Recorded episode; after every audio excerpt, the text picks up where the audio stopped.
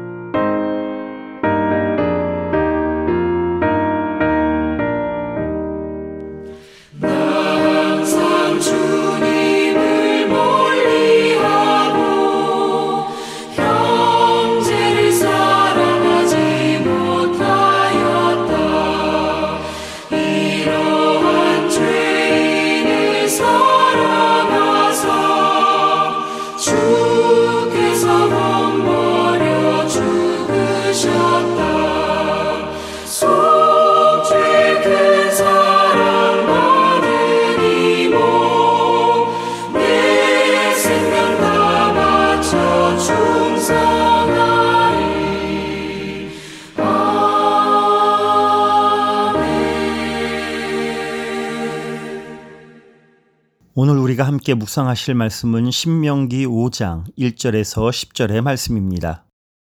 모세가 온 이스라엘을 불러 그들에게 이르되 이스라엘아 오늘 내가 너희의 귀에 말하는 규례와 법도를 듣고 그것을 배우며 지켜 행하라.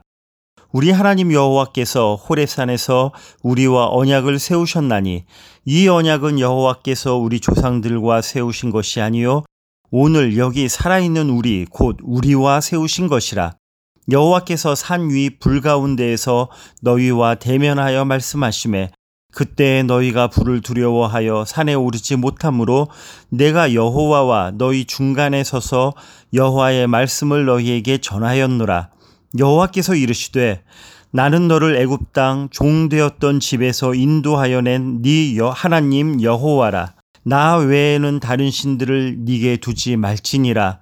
너는 자기를 위하여 새긴 우상을 만들지 말고 위로 하늘에 있는 것이나 아래로 땅에 있는 것이나 땅 및 물속에 있는 것에 어떤 형상도 만들지 말며 그것들에게 절하지 말며 그것들을 섬기지 말라. 나 네 하나님 여호와는 질투하는 하나님인즉 나를 미워하는 자의 죄를 갚되 아버지로부터 아들에게로 3, 4대까지 이르게 하거니와 나를 사랑하고 내 계명을 지키는 자에게는 천대까지 은혜를 베푸느니라. 아멘. 예수님께서 이 땅에 오셨을 때 이스라엘을 대표하는 신앙은 바리새인들의 율법주의 신앙이었습니다. 예수님은 바리새인들의 신앙을 판단하시면서 바리새인들의 그 율법주의 신앙이 마치 속과 겉이 다른 회칠한 무덤과 같다고 말씀하셨습니다. 예수님은 정확하게 바리새인들의 율법주의 신앙이 초래하는 삶의 이중성을 아주 신랄하게 책망하셨습니다. 겉으로 보기에 율법주의 신앙은 매우 경건하며 매우 종교적입니다. 그러나 그 율법주의의 신앙의 속내를 들여다보면 사실 경건하지도 않고 전혀 신앙적이지도 않습니다. 왜 그런가 하면 율법주의란 율법을 지켜서 구원을 얻겠다고 하는 것입니다. 내가 의롭다고 하는 것입니다. 내가 율법을 지킴으로 구원을 쟁취하고 구원을 성취하는 것입니다. 율법을 구원의 수단으로 여기는 것입니다. 그러나 모세 오경을 보면 율법이 구원의 수단으로 결코 주어지지 않았다는 사실을 알 수 있습니다. 율법 자체는 아무런 문제가 없습니다. 율법은 선한 것입니다. 율법은 하나님이 주신 것이기에 거룩한 것입니다. 우리는 율법 대 복음의 구도로 생각하기 쉬운데 율법은 복음과도 상반되는 것이 아니며 율법은 하나님의 은혜와 충돌되는 것도 아닙니다. 하나님이 율법을 주셨다는 것은 하나님의 은혜이며 하나님의 사랑입니다. 이런 사실은 오늘 본문에 나오는 십계명에도 그대로 적용되는 진리입니다. 십계명은 하나님의 은혜이며 하나님의 사랑이며 하나님이 우리들에게 주신 복입니다. 우리는 물질적인 복을 복으로 여기는 경향이 노후하지만 진짜 복은 하나님께서 우리들에게 말씀을 주셨다는 것입니다. 십계명에 대한 한 책에서 인상적인 표현이 십계명을 표현할 때 제1계명, 제2계명, 제3계명으로 보통 표현을 하는데 그렇게 하지 않고 은혜의 첫 번째 말씀, 은혜의 두 번째 말씀, 은혜의 세 번째 말씀 이렇게 표현한 것을 읽었습니다. 십계명을 은혜의 말씀으로 생각해 보신 적 있으십니까? 계명이고 법률로 생각을 했는데 사실 십계명은 우리를 옥죄는 말씀이 아니라 십계명은 은혜의 말씀입니다. 왜 십계명이 은혜의 말씀일까요? 십계명과 관련해서 가장 중요한 말씀은 오늘 읽은 신명기 5장 6절의 말씀입니다. 나는 너를 애굽 땅 종되었던 집에서 인도하여 낸 네 하나님 여호와라. 우리가 방금 읽은 이 말씀은 출애굽기 20장에서 십계명이 소개될 때에도 동일하게 언급되었던 말씀입니다. 신명기 5장 6절 말씀을 바르게 이해하지 못하거나 그냥 건너뛰어 십계명을 받아들이게 되면 제대로 십계명을 이해할 수 없습니다. 그리고 무엇보다도 율법주의의 관점으로 십계명을 해석하게 될 소지가 아주 큽니다. 성도님들, 십계명 5장 6절 말씀에는 두 가지 진리가 함축적으로 들어가 있습니다. 첫 번째 진리는 과거의 이스라엘 백성들은 누구였으며 그 말은 곧 우리들은 누구였는가를 말씀하고 있는 겁니다. 또 두 번째 진리는 이스라엘 백성들에게 하나님은 무엇을 하셨으며 그것은 곧 우리들에게도 하나님은 과연 무엇을 하셨는가를 말씀하고 있는 것입니다. 인간은 누구이며 하나님은 누구신가라는 인류 역사상 가장 중요한 질문에 대해 신명기 5장 6절 말씀이 이 짧은 말씀이 해답을 주고 있습니다. 신명기 5장 6절 말씀은 정말 짧습니다. 그러나 그 짧은 문장 속에 인류의 가장 중요한 질문에 대한 답이 들어있는 것입니다. 먼저 과거에 이스라엘 백성들은 과연 어떤 존재였습니까? 이스라엘 백성들은 애굽 땅에서 종이었고 노예였습니다. 그리고 우리 또한 죄악의 종이었고 사단의 노예였으며 그래서 영원한 형벌이 예비되었던 죽음의 존재였습니다. 이스라엘이나 우리들이나 마찬가지로 절망의 존재였고 희망이 없는 결국은 죽음의 존재였습니다. 이 사실이 우리 인간에 대한 진리입니다. 그러나 인간이 죽음의 존재라는 사실에서 종이라는 그 사실에서 성경의 메시지가 끝나지 않습니다.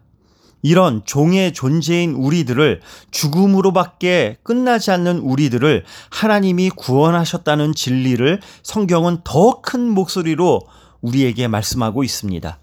하나님은 이스라엘 백성들을 죽음의 땅, 종되었던 그 애굽에서 출애굽시키시는 구원의 역사를 베푸셨습니다. 하나님은 우리를 죄악의 종에서 사단의 노예에서 구원하셨습니다.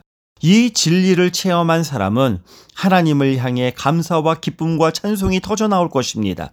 그리고 무엇보다도 죄의 노예여 살 수밖에 없던 나를 하나님이 사랑하셔서 구원하셨다는 은혜를 체험한 사람은 그 마음 깊은 곳에서부터 하나님을 향한 사랑이 솟아나게 됩니다. 이렇게 하나님의 사랑을 체험한 사람은 십계명을 제대로 이해할 수 있게 됩니다. 하나님이 나를 사랑하신다는 사실과 나를 구원하신 하나님의 은혜를 체험한 사람이 십계명을 바르게 대할 수 있습니다. 십계명을 비롯한 율법의 가장 중요한 핵심은 무엇입니까? 율법의 완성이 무엇입니까? 바로 사랑입니다.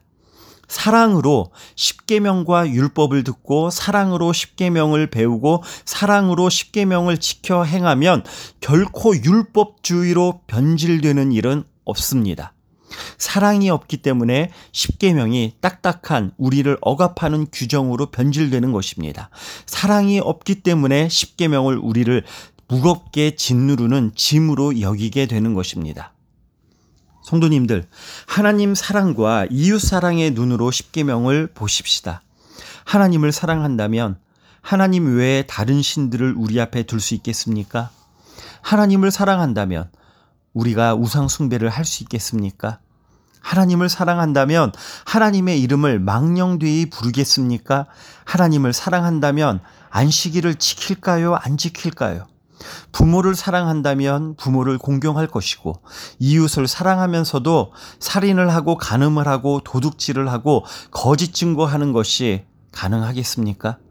이웃을 사랑하면서도 이웃의 소유를 탐내겠습니까? 하나님을 사랑하고 이웃을 사랑한다면 십계명에서 금한 것을 우리는 기꺼이 하지 않을 수 있습니다. 그러나 우리 안에 하나님 사랑과 이웃 사랑이 없으면 십계명이 금한 모든 것을 전부 다 행하게 될 것입니다. 사랑이 없으면 우리는 결코 이 십계명을 지킬 수가 없습니다.